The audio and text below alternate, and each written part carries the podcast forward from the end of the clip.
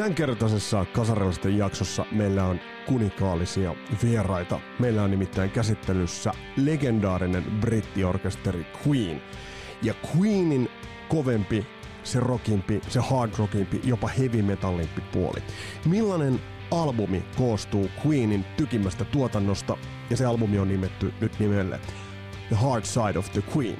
Tätä ja Queenin rockipuolta pohditaan tämänkertaisessa jaksossa. Mun nimi on Vesa Wienberg ja tervetuloa matkaan mukaan.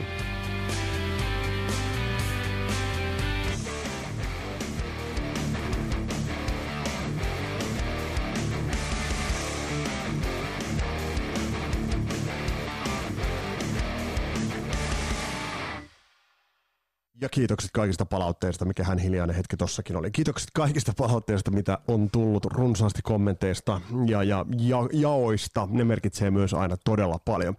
Hei, tämän kertaisen jakso piti olla toi suuri John Bonham spesiaali, mutta siinä kävi sen verran vanhan aikaiset. Kävi vaihevirhe ja se oli niin sietämättömän soundista kamaa, että siirretään se Joni Takalon kanssa tehtäväksi toisella kertaa. Kertakoon sen verran, että meillä oli treenikämpällä helvetin hyvä meininki. Meillä oli siellä vähän mäskiä ja, ja me, Joni hyppäsi ihan rumpujen taaksekin ja otettiin siellä tuntumaan John Bonhamin legendaarisiin filleihin, trikkeihin soittotapaan, kalustoon, ihan, ihan koko setti, mutta se on tulossa, ei siitä sen enempää.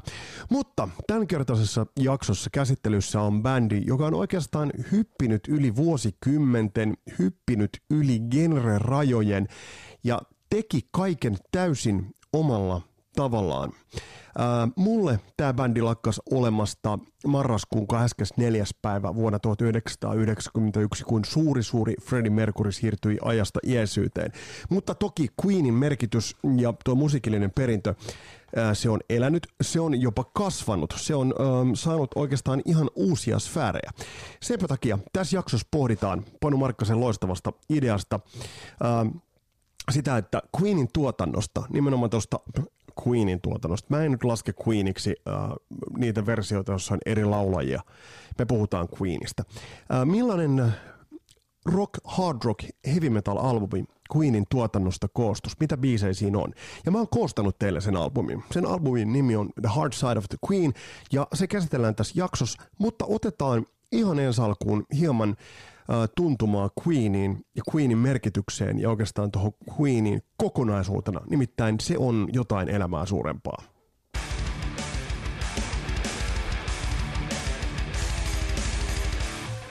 Queenin kannattaa sukeltaa ihan tuoreimman kautta. Nimittäin kuten kaikki tiedetään, niin tämä korona on ollut tosi vaikeaa aikaa monille artisteille ja esiintyville taiteilijoille, varsinkin myös niin kuin tuotantoportaan portaan tekijöille, jotka ovat tehneet tekniikassa hommia.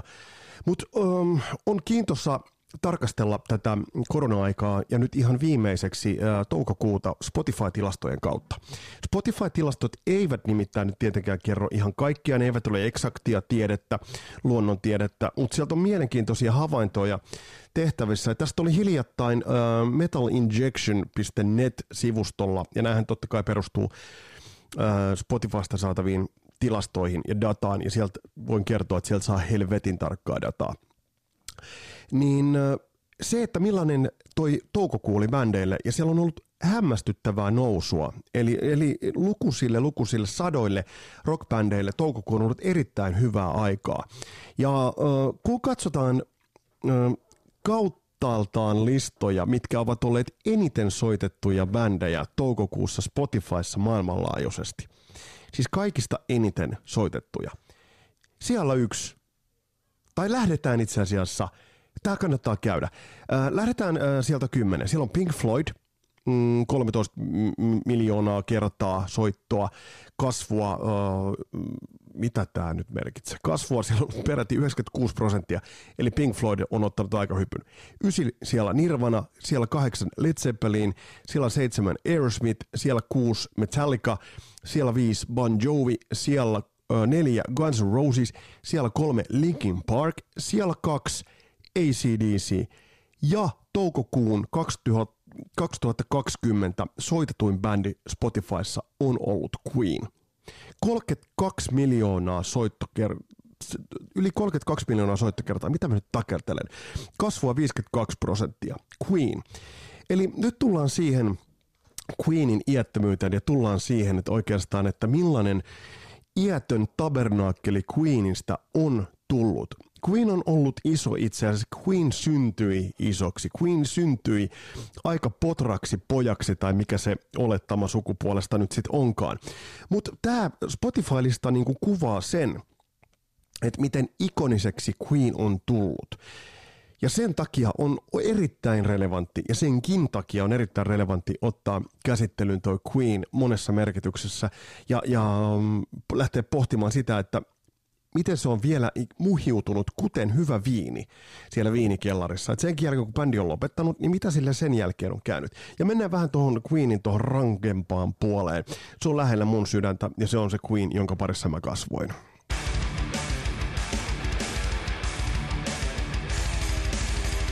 Kuten mä aikaisemminkin kasarilapsissa kertonut, niin elettiin kesää 85. Mä olin silloin se oli kuuma päivä, se oli heinäkuuta ja, ja mä olin silloin just uimarannalta tullut ja mä tulin himaan, kun mutsi oli, oli olohuoneessa sanonut Vesatu katsoa, mitä täältä kuuluu ja mitä täältä näkyy. Uh, mä menin sitten olohuoneeseen ja mä katsoin sitten, että siellä oli konsertti menossa. Mä tiesin, että ai niin perkele, tää oli se päivä, kun oli Live Aid menossa. Ja kun tarkastetaan se tarkka päivä, se on 13. päivä heinäkuuta 1985. Mun pikkusisko oli silloin just syntynyt, se oli maaliskuussa syntynyt ja, ja se siellä sitten jokelteli menemään. Ja me pysähdyttiin mutsikassa kummatkin telkkarin ääreen, kun lavalle astui The Queen. Se oli jotenkin niin kuin semmoisen mm, hämmentävän satelliittiyhtenäiskulttuurin aikaa, koska tämä konserttihan meni sekä Wembleyllä että tämä meni Filadelfiassa. Ja kun Queen saatiin lavalle, niin sinne käveli erittäin freesin näköinen orkesteri kukaanhan ei voi unohtaa sitä äh, hihatonta wife beater paitaa, niitä valkoisia farkkuja, sitä niittivyötä ja sitä niitti sellaista ranneketta tuossa äh, olkavarressa, mikä Freddie Mercurylla oli. Ja voi pojat sitä settiä. Puolen tunnin hittikimara, sopivasti lyhennettyjä biisejä, yleisö käsittämättömällä tavalla mukana. Ja nyt kun mä mietin sitä tilannetta, että mä näin ton konsertin livenä, niin mä en ikinä nähnyt Queenia livenä. Ja se on yksi niistä keikoista, mikä niin kuin harvittaa, tai niistä bändeistä, joka olisi ehdottomasti pitänyt nähdä livenä. Mutta mä näin ton keikan livenä. Se on vähän vastaava kuin Jenkeissä muistellaan edelleen Ed Sullivan shown niitä jaksoja, jos ensimmäistä kertaa oli esiintymässä Elvis tai se Ed Sullivan shown jakso, missä oli esiintymässä uh, The Beatles ensimmäistä kertaa. Mä näin uh, Live Aidin livenä, ja mä nyt en voi brassalle teille, että mä olisin nähnyt Queenin livenä, mutta mä koin sen live-dynamiikan siinä, kuten miljoonat sitten miljardit ihmiset maailmassa ovat kokeneet sen Queenin tajan. Ja se oli just siinä. Queen oli tullut tutuksi pikkasen aikaisemmin – 84 tienoilla. Faija oli merillä ja silloin liikkui paljon tuossa Pohjois-Euroopassa tankkilaivalla, tankkilaivan kipparina. Ja sano, musta kun tuli kerran lomille ja sanoi, että siellä ei soiteta mitään muuta biisiä kuin sitä Gaga ja sitä Radio Gaga-biisiä. Mä mietin, mitä helvetin Radio Gaga-biisiä. Samaan aikaan sukulaiset toivat VHS-nauhoitteita mm, Saksasta. Olivat siellä työkomennuksella, tulivat Suomeen ja toivat sitten videot mukana. Meidän kotitaloudessahan videoita ei tietenkään ollut. Ja mä sain sieltä näkyviin Radio Gaga-videon. Se oli jostain Saksan musiikki-TVstä, mikään Music Box nyt lienee siihen aikaan ollutkaan. Ja sitten I Want to Break Free ja Queen tuli tutuksi. Ja tätä kautta Queen oli tullut ja rakentunut – erittäin tutuksi. Ja tästä niin kuin se diggailu sit, niin kuin alkoi erittäin isosti. Eli siinä vaiheessa, kun Queen oli Live Aidissä, niin se oli, voisi sanoa, että se oli jo aika, aika isosti tiedossa. Toki puritaanit ja, ja ähm, toki siellä on se iso joukko ihmisiä, jotka olivat katsomassa Queenia Kultsalla 70-luvulla, oliko se 74 vai 75, taisi olla 74, äh, oliko Sheer Heart Attack kiertuella. Mutta nyt puhutaan siitä isosta mainstreamista, nyt puhutaan niistä isoista massoista. Mä oon aikaisemminkin näissä jaksoissa puhunut niistä peruspiirkoista ja marjatausta, jotka niinku löytävät ne bändit. Et silloin kun ne peruspiirkot ja marjatat löytävät ne bändit, niin silloin alkaa niinku tapahtua, tapahtua isoja asioita. Mutta lähdetään pureutumaan vähän tuohon kaserilapset näkökulmasta Queeniin ja nimenomaan hard rock bändiin. Ja nimenomaan genre uskolliseen tai sitten toisaalta ehkä enemmän genre-vapaaseen bändiin nimeltä Queen. Minkä takia Queen flirttaili sen raskaamman rockin kanssa, miksi ajoittain lähestyi sitä, mutta sitten kiireen vilkkaa otti sieltä irtiottoa, tekikö sitten tahtoen tietoisesti ja mitä sitten tapahtui bändin loppuvaiheessa? Nimittäin mä osoitan teille sen, että niin sanotusti vanhoilla päivillä, jos te kuulette tällaista nitinää täältä, niin se johtuu siitä, että mun penkki nitisee, kun mä oon niin innoissaan tästä aiheesta. Niin silloin vanhoilla päivillään, miten Queen enenevissä määrin alkoi flirttailla ton hard rockin kanssa. Ja miten se oli kuitenkin niin ymmärrettävää, että Queen teki näin. Miksi se oli erittäin järkevä veto tohon kohtaan tehdä niin. Tarkastellaan vähän musiikillisesti, tarkastellaan Queenia osana tätä yleistä saagaa ja jatkumoa ja ton musiikkimarkkinoiden kehittymistä. Ja sitten mulla on bonuksena teille Hard Side of the Queen albumi. 12 biisin timantti, vähälle tunnin mittainen ää, levy, joka menee siihen kategoriaan All Killers, No Fillers. Ja se on muuten hei sanottava tähän kohtaan. Jos oot kova Die Hard Queen-fani, voit laittaa nyt ähm, kämmenet korville. Mutta Queenissa on, ha, pirun harmittavaa on se, että Solidit, uh, All Killers, No Fillers albumit, niin, niin huutavat kyllä poissaolollaan häkellyttävän epätasasta rososta, ja mä selitän teille vähän, että mistä, mistä tämä johtuu. Mi, mi, mikä aiheutti sen, että bändi oli niin epätasainen tuotannollaan? Tempoileva, siellä oli, niin kuin jos ajatellaan jotain Hot Space-levyä 82, että mitä bändi, mitä bändi teki siinä kohtaa? Et, et, mikä niin kuin maailmanbändille oli avoinna ja sittenkin näin, mutta se oli osa sitä Queenia.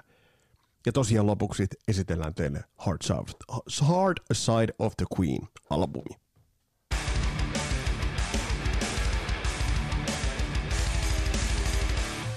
On aika hyvä tosiaan, kun mä nyt tuossa mainitsin alkuun sen Live Aid-keikan ja sen, mitä se aiheutti.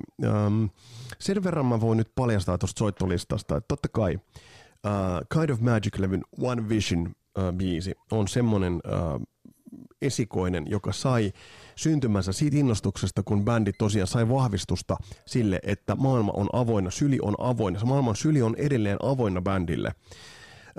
Bändihän oli Worksilla tullut takaisin. Oli tullut takaisin ehkä semmoiselta pieniltä musiikilta, musiikillisesta harharetkiltään, mutta mut tavallaan se, että et, et siinä on se ikoninen iso kitarariffi, siinä on se Brian Main signature soundi, pehmeä särö, se semmoinen niin todella mukava särö, mitä Brian May aina käytti, äh, niin se osoitti sen, että missä bändin äh, vahvuudet ja juuret on. Mä en pidä teille mitään Queen esitelmää, te voitte nämä, nämä asiat löytää itsekin, mutta, mutta se maailma, mihin Queen tuli, ää, niin Queenhän ei tullut keksimään raskaampaa ilmaisua ää, raskaammassa rockissa. Et jos ajatellaan sitä, sitä maailmaa, niin puhutaan vuodesta 73, että siellä oli, olivat jo Deep Purpleit, Black Sabbathit sekä varsinkin Led Zeppelin tehnyt, tehnyt isoa jälkeä ja paaluttanut tot koko genreä kukin vähän omalla tavallaan. Queen tuli kuitenkin osana ja nyt puhutaan jo ulkoisestakin habituksesta, niin tuli äh, ehkä vähän semmoisen glam rock skenen kautta. Et se oli, se oli hard rockia, ehkä nyt heavy metallista sinällään, ehkä on useita arvioita Queenin osalta, kun on puhuttu Queenista mm, osana heavy metallia. Queenille itseilmaisun vapaus oli tärkeämpää kaiken aikaa kuin mihinkään genreen lukittautuminen. Ja tämä oli hyvä ratkaisu, mutta se oli ehkä myös se Akilleen kantapää Queenille. Tuutte huomaamaan tässä jaksossa. kun katsotaan sitä tahtia, mikä bändillä oli niin kuin alkuvuodesta, niin tämä on semmoinen Tämä on semmoinen, mitä mä äh, niin kuin tänä päivänä megatuotetuen aikakaudella arvostan, että jos ensimmäinen debyytti bändin oma nimeä kantava levy ilmestyi 73, vuonna 74 ilmestyy kaksi levyä. Sheer Heart Attack ja sitten sitä ennen Queen 2. Tähän aikaan bändiä äh, kuitenkin, että vaikka näiltä levyiltä löytyy osumia tuolle meidän Hard Side of the Queen-listallekin, niin tämmöinen No Synthesizers-periaate, vähän awkwardit, vähän geekit, sellaiset nörtit, omituiset lyriikat äh, kulkivat mukana, ja bändi ei ekalla levyllään ollut välttämättä hirveän helppo pala nieltäväksi. Tokallaan sitten kyllä. Sitten totta kai... Äh, kun mentiin eteenpäin, mikä bändin soundia väritti äärimmäisen paljon. Äärimmäisen paljon, niin bändin sointia, soundia ja ilmaisua väritti aina se, että bändin kaikki soittajat tekivät biisejä. Vaikka niin kun, jos nyt ajatellaan sitä, että semmoisessa isossa niin rockbändin, jos nyt mä avaan sulle nyt väität rockbändin dynamiikkaa, niin totta kai siinä Limelightissa, äh, rock-kaanonissa aina bändeissä ovat niin lead-vokalisti, kitaristi. Et jos nyt ajatellaan vaikka äh, ajatellaan vaikka Led Zeppelinia. tai Black Sabbath, no Black Sabbath tässä kohtaa ehkä vaan, Led Zeppelin, siinä on Robert Plant, Jimmy Page.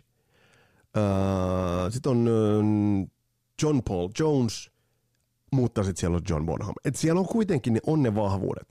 Mutta se, mikä Queenissa teki niin kuin erityisen merkityksellisen tästä on se, että niin kuin varsinkin niin kuin loppuuraa kohden, ja kun nyt nähdään, kun mä esittelen teille tuon levyn tuossa, niin, niin joka kundi on vaikuttanut siihen bändin ilmaisuun. Ja siinä on kuitenkin ollut se, että bändi ei ole lukittunut mihinkään yhteen genreen. Näinhän kuitenkin esimerkiksi kävi, jos ajatellaan niin kuin Deep Purple ja äh, ajatellaan Black Sabbath ja monia näitä bändejä. He pysyvät siinä genressä. Led Zeppelin kairas äh, sieltä 60-luvun lopusta 80-luvun ihan alkuun saakka kairas hyvin samoilla raiteilla. Black Sabbath äh, tapahtui muutoksia, mutta suurimmat muutokset tulivat sitten ehkä myöhempinä vuosina. Deep Purple kävi läpi lukuisia miehistön muutoksia – ja nämä vaikuttivat soundiin. Soundi myös, eli ajatellaan niin kuin muutosta, mitä tapahtui siinä vaiheessa, kun tulivat Glenn Hughes ja tulivat mukaan David Coverdale. Ajatellaan levyjä uh, Bird tai Stormbringer. Se soundi eli, soundi evaluoituu, mutta tähän on luontaisia syitä. Queenilla pysyi kokoonpano uh, koko ajan samana. Ja se variaatioiden määrä löytyi siitä, että mitä tapahtui sen orkesterin sisällä. Tämä on musta helvetin tärkeä pointti Queenissa. Eli pysyvyyttä, mutta sitten vaihtuvuutta siellä bändin... Uh, karsinan niin, kuin niin sanotusti sisällä. Mm, isosti, jos tot, niin kuin merkitystä ajatellaan ja e, sitä e, suosiota, niin suosiohan kasvoi Queenillä. Sieltä löytyi niin kuin niitä bangereita löytyi jokaiselta levyltä. Ja myös ne Amerikan markkinat alkoivat aueta. Ja bändillähän oli kaikki avoinna. Bändillä oli niin kuin isosti avoinna markkinoita. Et jos ajatellaan, ajatellaan sitä, että levyjä jazz – ja sitten varsinkin The Game-levy, Another One Bites the Dust esimerkiksi, että et miten iso hitti se on Jenkeissä ollut, niin tässä kohtaa on, on mielenkiintoista pysähtyä tarkastelemaan sitä, että mitä tapahtui ja mitä ei tapahtunut. Bändihän oli ehkä vähän liian flamboyantti, äh, liian äh, räiskyvä, liian erilainen, liian outo, ehkä jopa liian homo, liian kaikkea tätä. Äh, jenkkimarkkinoille. Jos ajatellaan sitä, että, että mistä bändeistä tuli niitä isoja ikoneita jenkeissä, niin miten siihen sopii se Freddie Mercury, jolloin ne ultralyhyet farkkusortsit ja sitten pää, päässä ainoastaan se semmoinen lippis, jos ei tota pääosa ollenkaan. Ja tässä kohtaa mitä bändi teki? Käänsi kelkkansa, Hot Space-levy 82, uh, ja mä mietin, miten kovia aikoja nämä on ollut uh, Brian Maylle – koska tämähän on kuitenkin koneellista, mm, se on helvetin huono levy. Nyt, nyt se Queen-fani, joka siellä sanoo, että se on hyvä levy, niin voi laittaa perusteluita mulle, että miltä kohtaa se on hyvä levy. Toki mä ymmärrän, että faniuden siihen, siihen kaanonin kuuluu, että kaikki bändin tekemät levyt ovat hyviä. Mutta tuossa kohtaa tuo Hot Space-levy, se nyt ei vaan oikein lähtenyt. Ja sitten tultiin tähän 80-luvulle. On muuten mielenkiintoinen poiminta, pakko, pakko poimia muutamia, muutamia sellaisia, niin kuin, että, että jos me nyt lähdettiin liikkeelle siitä, että että äh, toukokuussa 2020 Spotifyn maailmanlaajuisen listalla soitetuin bändi on Queen. Niin mennään sitten arvioihin, että mitä bändistä on, on sanottu, sanottu niin kuin, äh, esimerkiksi 40 vuotta sitten. Mä löysin tällaisen Record Mirror äh, niin kuin lehden maininnan. Äh, silloin rock-journalisti totesi Queenista, että Queen on ehdottomasti parasta Led Zeppelinin jälkeen, mutta jopa ennen Scorpionsia. Et ei ole niin sanottua, että et, et, nythän meille Queen, Queen-leffoista johtuen ja muista johtuen, niin Queen on elämää suurempi bändi. On ollut paljon aikoja, jolloin Queen ei olisi sitä ollut. Mä muistan itse äh, 80-luvun lopun, miten merkityksellisiä muutamat levyt olivat, koska ne palauttivat Queenia kartalle. Isolle populaarikulttuurin kartalle, vaikka eihän Queen sieltä ikinä ole hävinnytkään. Uh, no, sitten myös yksi tämmöinen arvio, tämä on Rolling Stone Magazine-lehdestä, niin hauska arvio oli Game, The Game-levyn tienolta, jolloin, jolloin yksi, yksi rock-journalisti nohevuuspäissään sanoi, että kiva, että Queen tekee jälleen biisejä, eikä vaan anthemeita. No joo, mutta kun me lähdetään sitten purkamaan, purkamaan sitä, että, että ähm, mitä tapahtui isos rockskenessä, niin me ollaan kasarin lapsissakin tajuttu se, että miten toi 80-luvulle tultaessa niin vahti vähän vaihtui. Et Jenkeissä oli vaikeuksia monella bändillä, muun muassa Journeyllä, vaikka siellä oli isot hitit 80-luvun alussa, mutta kun tultiin 80-luvun puoliväliin, niin siellä alkoi uuden generaation bändit. Van Halenit alkoi tulla niin kuin isosti, tuli totta kai 84, Bon Jovi alkoi tulemaan, niin siellä alkoi tulla niin kuin tämän, tämän tyylisiä bändejä. Ja ottaen huomioon, että 82 ilmestynyt Hot Space floppas niin pahasti, niin oli helvetin hyvä veto todella, todella hyvä veto Queenilta julkaista uh, palulevy Works, ja se oli tosi onnistunut levy, mutta uh, se oli erittäin, erittäin eurooppalainen levy. Et siinä missä niin kun, uh, The Game ja Jazz-levyllä mm, Queen oli saanut uh, jalansia jopa listoilta uh, Pohjois-Amerikassa, The Works oli leimallisesti erittäin uh, eurooppalainen, tai voisi sanoa globaali, mutta ei pohjoisamerikkalainen levy. Siellä oli erittäin isoja hittejä, jotka menivät musiikkikanavalle, niin kuin tuossa jo totesin, Euroopassa menivät MTV-rotaation, mutta olivat Jenkeille vaan vähän niin kuin aika paha pala purtavaksi. Jos ajatellaan jotain I Want to Break Free uh, biisiä, joka niin kuin on teemaltaankin jo aika semmoinen liberaali, se, se huutaa sitten Martin Luther Kingin henkeä, vaikka sitä ei yksi kantaa siihen ole tarkoitettukaan. Tai sitten ajatellaan vaikka sitä videota, missä bändi on pukeutunut mimmeiksi. On pakko muuten sanoa, että Roger Taylor on aivan törkeän hyvän näköinenkin siinä vielä. Ja Freddie Mercurynkin niin sääret on aika hyvät siinä. Mutta tässä kohtaa mm, bändi reivas, palas, teki paluulevyn. Se on hyvä levy. Mun, Works on ehkä yksi mun suosikki Queenin levystä. Mutta siellä on muutamia sellaisia biisejä nyt noiden mainittujen hittien lisäksi. Mä piirrän nyt sitä kanonia edelleen siihen. Kanon on varmasti muuten tämän podcast-jakson se hittisana. Mä piirrän nyt sitä, mistä lähdettiin liikkeelle. Se Live Aid, uh, Brian Mayn kovaääninen kitara ja yksi biisi siinä keikkasetissä. Queen olisi voinut uh, laittaa sinne lukuisia lukuisia muitakin biisiä, mutta siihen on puolen tunnin settiin Queen laittoi Hammer to Fall-biisin. Se on Works-levyltä löytyvä biisi, erittäin hard rock, erittäin tarttuva, ja bändi huomasi, että toi lähtee vetämään. Sitten kun katsotaan levyjä, joita tuli 84 jälkeen, siinä oli 85 oli tosiaan se Live Aid, 86 Kind of Magic, äh, joka pohjautuu tai joka niin kuin lähti mm, tukemaan äh, Highlander-leffa. Aivan loistava leffa. Mulla on se DVD, jos joku haluaa lainata. Se on tällä hetkellä meidän tunnarimestari Niko Kudjoin hallussa. Täytyy kysyä, mitä Kudjoi sitä tykkäs. Mm, 86 Kind of Magic, äh, 89 Miracle äh, ja 91 Innuendo-levyt. Niin se, että miten bändi lähti tuossa loppuvaiheessa, vaikka se Queenin monimuotoinen ilmaisu piti kutinsa ja se pysyi yllä, niin miten bändi noilla levyillä flirttaili jatkuvasti raskaamman rokin kanssa. Se on mielenkiintoista. Ja jos, ja jos, ja jos Freddie Mercuryn HIV-tartunta ei olisi tullut, niin mua on aina kiehtonut se, että mitä bändille olisi vielä käynyt.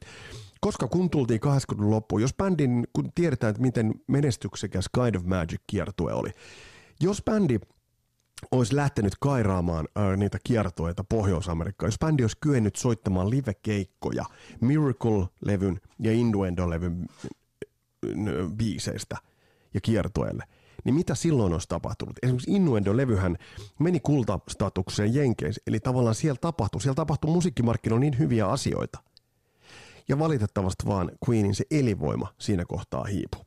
Nyt on aika ottaa käsittelyyn Queenin aikaisemmin julkaisematon levy The Hard Side of the Queen, mitä se onkaan syönyt.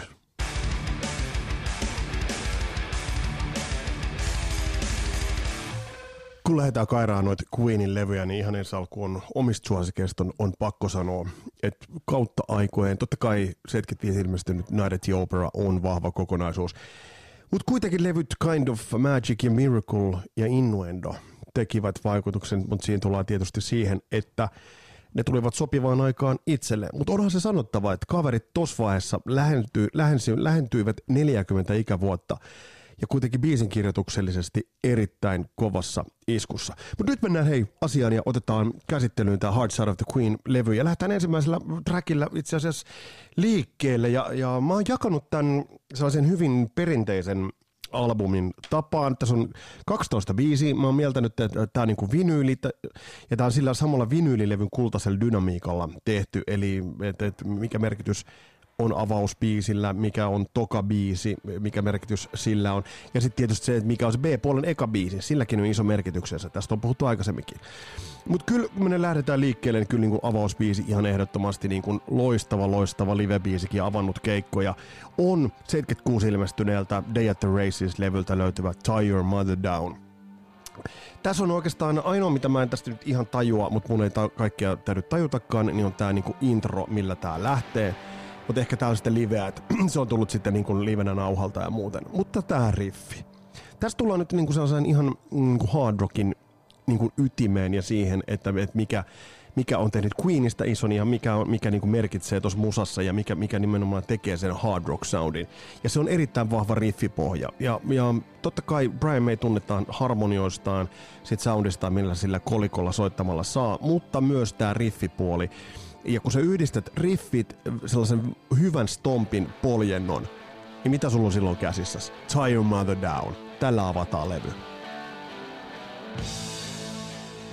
Ja Queen on siinäkin mielessä ollut mielenkiintoinen, että se on tehnyt, mutta tulee ihan kylmät väreet. Queen on tehnyt niin ison jälkeen studiossa, mutta äh, sitten on kyennyt niin kuin, tuottamaan sen erittäin hyvin myös livenä. Tos, jos sä kuuntelet Live Killers ilmestyi muistaakseni 79, niin silloin sä tajuat, että miten helvetin kovasta niin kuin live-bändistä on ollut kyse. Ne on ne vaikeat, kompleksiset biisit kyenneet myös taivuttamaan siihen, siihen niin kuin konserttilava ympäristöön. Toki mitä siellä on sitten jälkeenpäin soitettu, se on toinen asia, mitä on niin nauholta tullut, mutta yhtä kaikki. Freddie Mercury muistokonsertissa tämän biisin veti Def Leppard ja silloin näki, että miten niin kuin vaikka Def Leppard on Def Leppard, niin miten vaikeuksissa ne tämän biisin kanssa olivat. Loistava kertsi ja se lähtee tästä. No hei, mennään eteenpäin. Hard Side of the Queen-levyä. Toi on avarraita, mutta sitten kakkosbiiseksi mä nostan ehdottomasti. Jälleen isoja riffejä, isoja Brian May-hetkiä. Nämä on niitä Brian May moments. Kylmät väreet. Hammer to Fall, The Works-levy, 84. Um, Tämä oli se niin sanottu paluulevy. Tällä bändi palasi ikään kuin sille niin kuin omalle omimalle ilmaisulleen. Um, hyvä riffi, erittäin hyvät sanat, uh, hyvä sää, mutta se sitten taas, mikä tämän erottaa siitä niinku pakasta muuten ja mikä niinku nostaa tämän siihen kuninkaalliseen sarjaan, niin ovat nämä stemmat ja melodiat.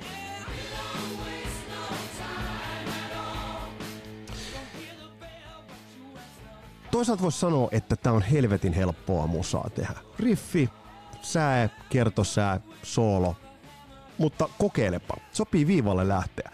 Erittäin hyvä live-biisi, ja ei ole sattumaa, että bändi valitsi tämän sille Live Aid-setille. Huomatkaa taas se Live Aid tulee siellä. Eli silloinhan Queen orkestroi ton noin puolen tunnin, oliko se jopa alle puolen tunnin show, ikään kuin he olisivat soittaneet täysmittaisen Queen show. Ja nostivat silloin settilistaan, nostivat Hammer to Fallin. No, mennään kohti kolmosbiisiä Hard Side of the Queen-levyltä. Ja, ja nyt on, otetaan, otetaan biisi. Tää on Tää menee nyt 70-luvun puolelle. Ja tää on Sheer Heart Attack, News of the World-levyltä 77. Tää on mielenkiintoista siinä mielessä, että punk teki tuloa vahvasti, varsinkin Brittein saarilla. Ja, ja miten bändi tässä kohtaa niin uskalsi ottaa irti ottaa sieltä progehörhöilystä ja painaa vaan kaasua. Tässä soi sekä tämmönen sweet-tyyppinen glam rock, että jopa semmonen punkmainen energia. Eli ehdottomasti ja heittämällä menee Hard Side of the Queen listalle. Mennään hei A-puolen nelosbiisiin. Tämän biisin tunnettavuuden kannalta isoa jälkeä teki Freddie Mercuryn muistokonsertti. Tiedätte mistä puhun. James Hetfield. Ja riffittelyä. Eli puhutaan Stone Cold Crazy Sheer Heart Attack-levyltä vuodet 74. Kelatkaa tuo riffittely ja tuo aggressiivisuus. Vuodet 74. Ja sitten tulee tää hyvä makea tämmönen kanttilyönti tai rumpupohja. Tän veti silloin uh, muistokonsertissa James. Tää oli kuin naulattu James Hetfieldin äänelle. Mutta tää on Freddie Mercury parhaimmillaan. Hyvää riffittelyä, Siinä on Queen Masters teemat ja taas mennään tähän riffipohjaan. Eli tää yhdisti taianomaisesti sen Queenin niinku vahvuuden. Käsittämättömän kova riffi, tehty vuonna 74. Ja nyt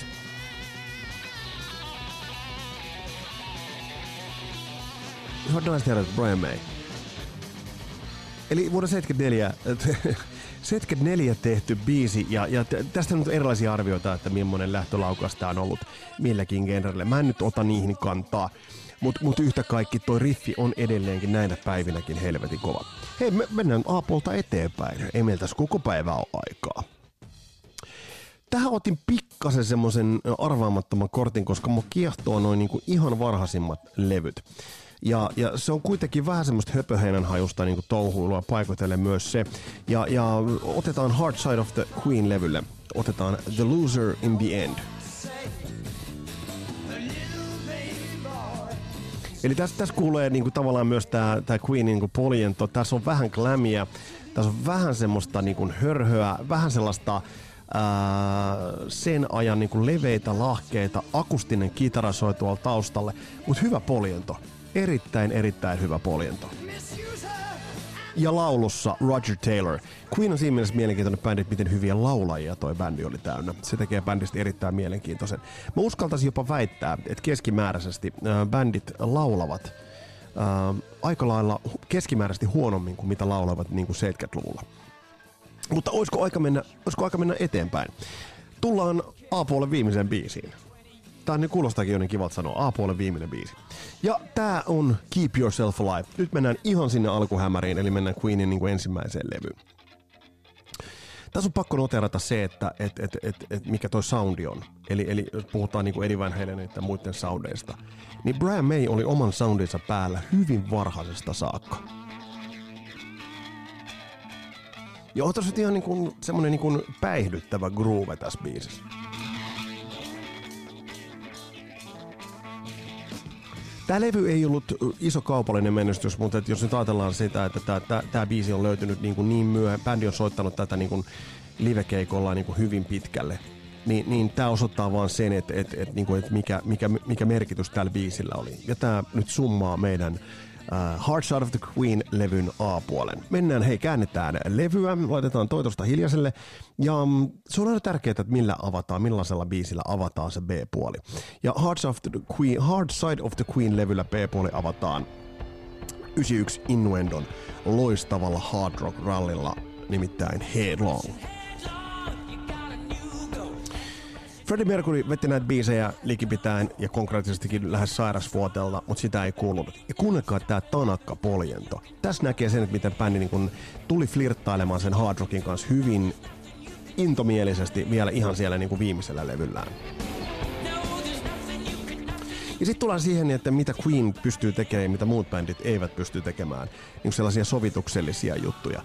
Um, totta kai on paljon bändejä, jotka käyttävät stemmoja ja ovat käyttäneet myös hard rockin puolella Journeyt ja muut, mutta sitten tullaan sellaiseen pilkkeisen silmäkulmassa. Tästähän on erittäin kiva video, kun bändi on tekemässä tätä levyä, mutta nämä taustalaulut, jotka tulevat tässä yhdessä säkeessä, aina saavat hyvälle tuulella ja kertovat siitä, että näitä on ollut varmasti helvetin hauska siitä Freddin sairaudesta huolimatta olla, olla studiossa tekemässä. Kiinnittäkääpä huomioon tähän up stemmoihin.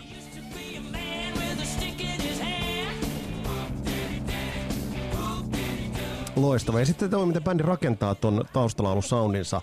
E, eli kun tiedetään se, että siellä laulaa neljä kundia, siellä laulaa Freddie Mercury, Brian May, John Deacon ja Roger Taylor. Mutta kuitenkin se äh, Freddie Mercury ääni, ääni kuuluu sen leimallisesti niin kuin Queenin stemma laulannassa pääsääntöisesti, paitsi niitä tiettyjä hetkiä, kun Killer Queen biisi esimerkiksi niin kuin livenäkin näkee, sieltä kuuluu se Brian Mayn korkea kiljahdus, tai sitten Roger Taylorin loistavat, loistavat edesottamukset. Hei, mennään tätä kakkospolta eteenpäin. Niin kuin mä sanoin, niin mulle erittäin, erittäin iso Queen-levy oli Kind of Magic. Ja siihen totta kai niin liittyy tämä leffa uh, Highlander. Mm, ehkä pikkasen näyttää kököltä näinä päivinä, mutta Kind of Magic-levyltä Kim the Price. Levy hienosti niin kuin summaa näitä, näitä hetkiä. Ja tässä kuulee tätä tätä, että Brian May halus näyttää muulle kitaroivalle maailmalle, että täältä lähtee. Jos et ole nähnyt sitä leffaa, niin katso se. Ja tässä on se rankka poljento ja, ja se iso soundi. Tää on niinku Queen Hard Rockia parhaimmillaan.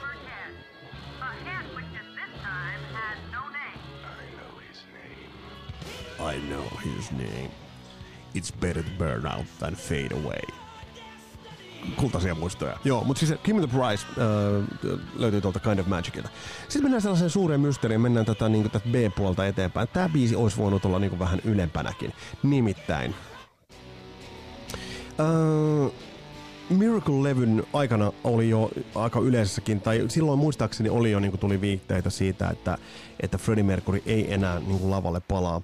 Viikset olivat lähteneet, että kaverista näki sen, että niin kuin ei ollut enää entisellään.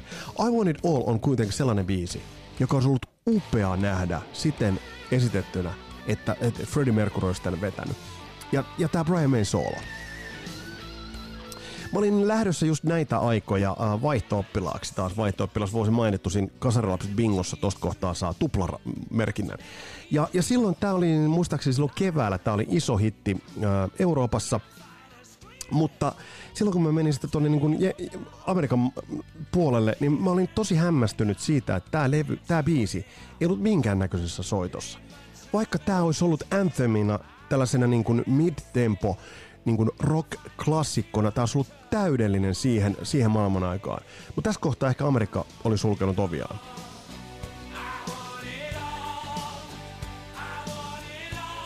Ja sitten tässä on se hieno, hieno nopea loppu, loppu sellainen osa, jossa niin tämä bändi lähtee loistavaan soitantaan. Tästä on niin kaikki ne, ne semmoiset niin hard rockin jopa niin sellaiset niin kliseisimmätkin jutut tähän biisiin kaivettu, mutta kliseet ovat kauniita silloin, kun ne, niitä käyttää hyvin. Ähm, seuraava biisi tässä Hard Shot of the Queen-levyllä on Innuendo, levyn nimiraita vuodelta 91. Jos nyt puhutaan nyt tästä vihjailusta, niin tämä on dramaattinen, tämä on erittäin iso. Uh, tässä on nyt kaksi biisiä, mä oon tietoisesti laittanut Hard Side of the Queen listalle vähän niin kuin peräkkäin, jotka, jossa on niin kuin samaa henkeä. Äh, vaikka biisien välillä on parikymmentä vuotta. Ajatellaan, että toisen biisin aikana kaverit olivat sellaisia parikymppisiä, ja sitten tämän biisin aikana, mikä tässä on taustalla, niin kaverit olivat sellaisia nelikymppisiä. Tiesivät, että kuoleman läheisyys, kuolema oli lähellä, Freddie Mercury sairasti. He tiesivät, että tämä jää Freddie Mercury viimeiseksi levyksi. Sen takia Innuendo on synkkyydessään ja sitten toisaalta kiertosäkeeseen avautuvassa positiivisuudessaan täysin ainutlaatuinen raita.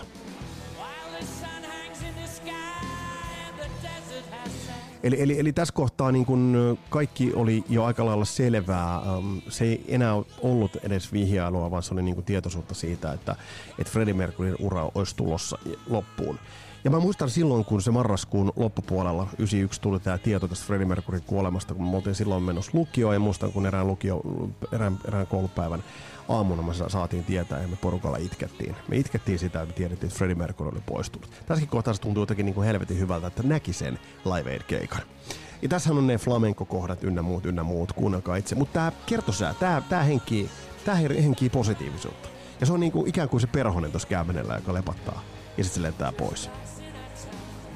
Ja sitten äh, tässä on peräkkäin laitettu tietoisesti, että jos tämä oli 91, niin Hard Shot of the Queen-levylle mä nostan um, Noert Jobran levyltä uh, The Prophet's Song. Tämä biisi on, Brian Mayhän sairasteli uh, ennen totakin uh, uh, silloin uh, aikaa ennen Operan tekoa. Ja tässä on niin vanhoja sävyjä vanhemmilta levyiltä ja vanhoja osia. osia. Mutta on siinä mielessä makea, että kun sä kuuntelet Innuendon ja Prophet Songin, niin siellä on sama rankkuus kautta positiivisuus, kautta se semmoinen arvotuksellisuus. Ja se on niinku kaikki sitä Queenia. Et jos tähän mennessä listataan niinku mitä biisejä tällä meidän levyllä on ollut Hard Side of the Queenilla. Tie Your Mother Down, Hammer the Fall, Sheer Heart Attack, Stone Cold Crazy, The Loser in the End, Keep Yourself Alive, Headlong, Give Me the Prize, I Want It All, Innuendo ja Prophet Song tässä on tämä aika progressiivista.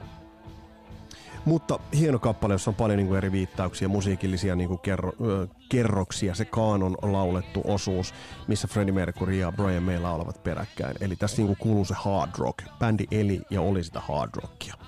Mutta sitten hei, mennään viimeiseen biisiin. Ja miksi tämä jätetty viimeiseksi biisiksi? Koska tämä oli muun muassa keikan avausbiisi. Tämä jätetty viimeiseksi biisiksi äh, sen takia, että oikeastaan tähän biisiin summautuu se into, se palo hard rockia, lujaäänistä musaa kohtaan, mikä Queenillä oli. Tässä löytyy muun muassa hyvä dokumentti YouTubesta. Tämä hieno kertsi. Tämä biisin muuten nimi piti alun perin olla People of the Earth. Mutta äh, mikä biisi me on jätetty loppuun? Me on tietoisesti jätetty loppuun se biisi, joka summaa sen Queenin hard rockin hienouden kaikkinensa. Ähm, on sanomattakin selvää, että bändi innostui Live Aidista.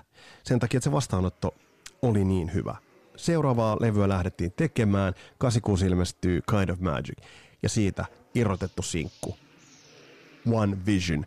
Tää on niin kaikkeudessaan uh, upea biisi. Ja on hienoa, että bändi ehti soittaa tätä livenä Freddie Mercuryn kanssa. Koska tämä on, tää on sellainen biisi, että tähän ei sanotaan nyt Adam Lambertista ja muista Paul Rogersista ihan mitä vaan, mutta hei, tämä vaatii pikkasen erilaista karismaa. Tämä vaatii pikkasen erilaista läsnäoloa tämän biisin kanssa. Ja sitä oli Freddie Mercurylla.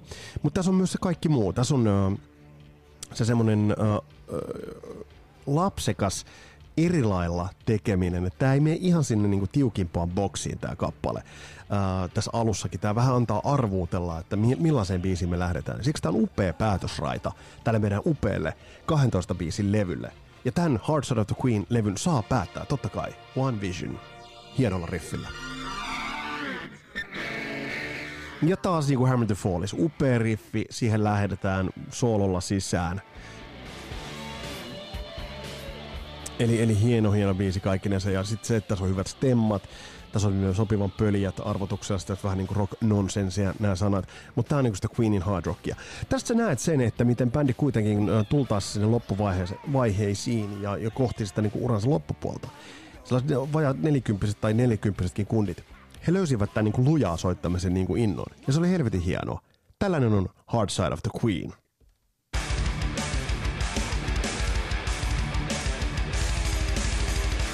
Eli se oli siinä se jakso. Ja nyt kun mä tosiaan kertoin sitä, että, että, että on tulossa se Joni Takalan kanssa tehtävä John Bonham jakso, niin jos sulla on joku muusikko, kitaristi, basisti, rumpali, soittaja, vokalisti, kuka tahansa, kenestä haluat sellaisen niin kuin syvemmän katsauksen, niin pistä vinkkiä ja pistä nimeä tulemaan. Etitään sopivat jepet, kenen kanssa käydään läpi, tai sitten itse tässä sellaisen niin kuin läpileikkauksen teen. Äh, Facebookin kautta tai ihan mitä vaan kautta, laittakaa kommentteja tulemaan. Tässä oli hei Queen-jakso. Mä oon ottanut tosi pitkään, että mä pääsin Queenia käsittelemään. Nyt saatiin Queen niin sinne hyllylle, ja Queenista me löydetään ja lähtökohtia ja tulokulmia myös jatkossa. Mutta hei, tää oli Kasarilapset podcast. Mun nimi on Vesa Viinberg. Tosi kiva, että olit matkassa mukana.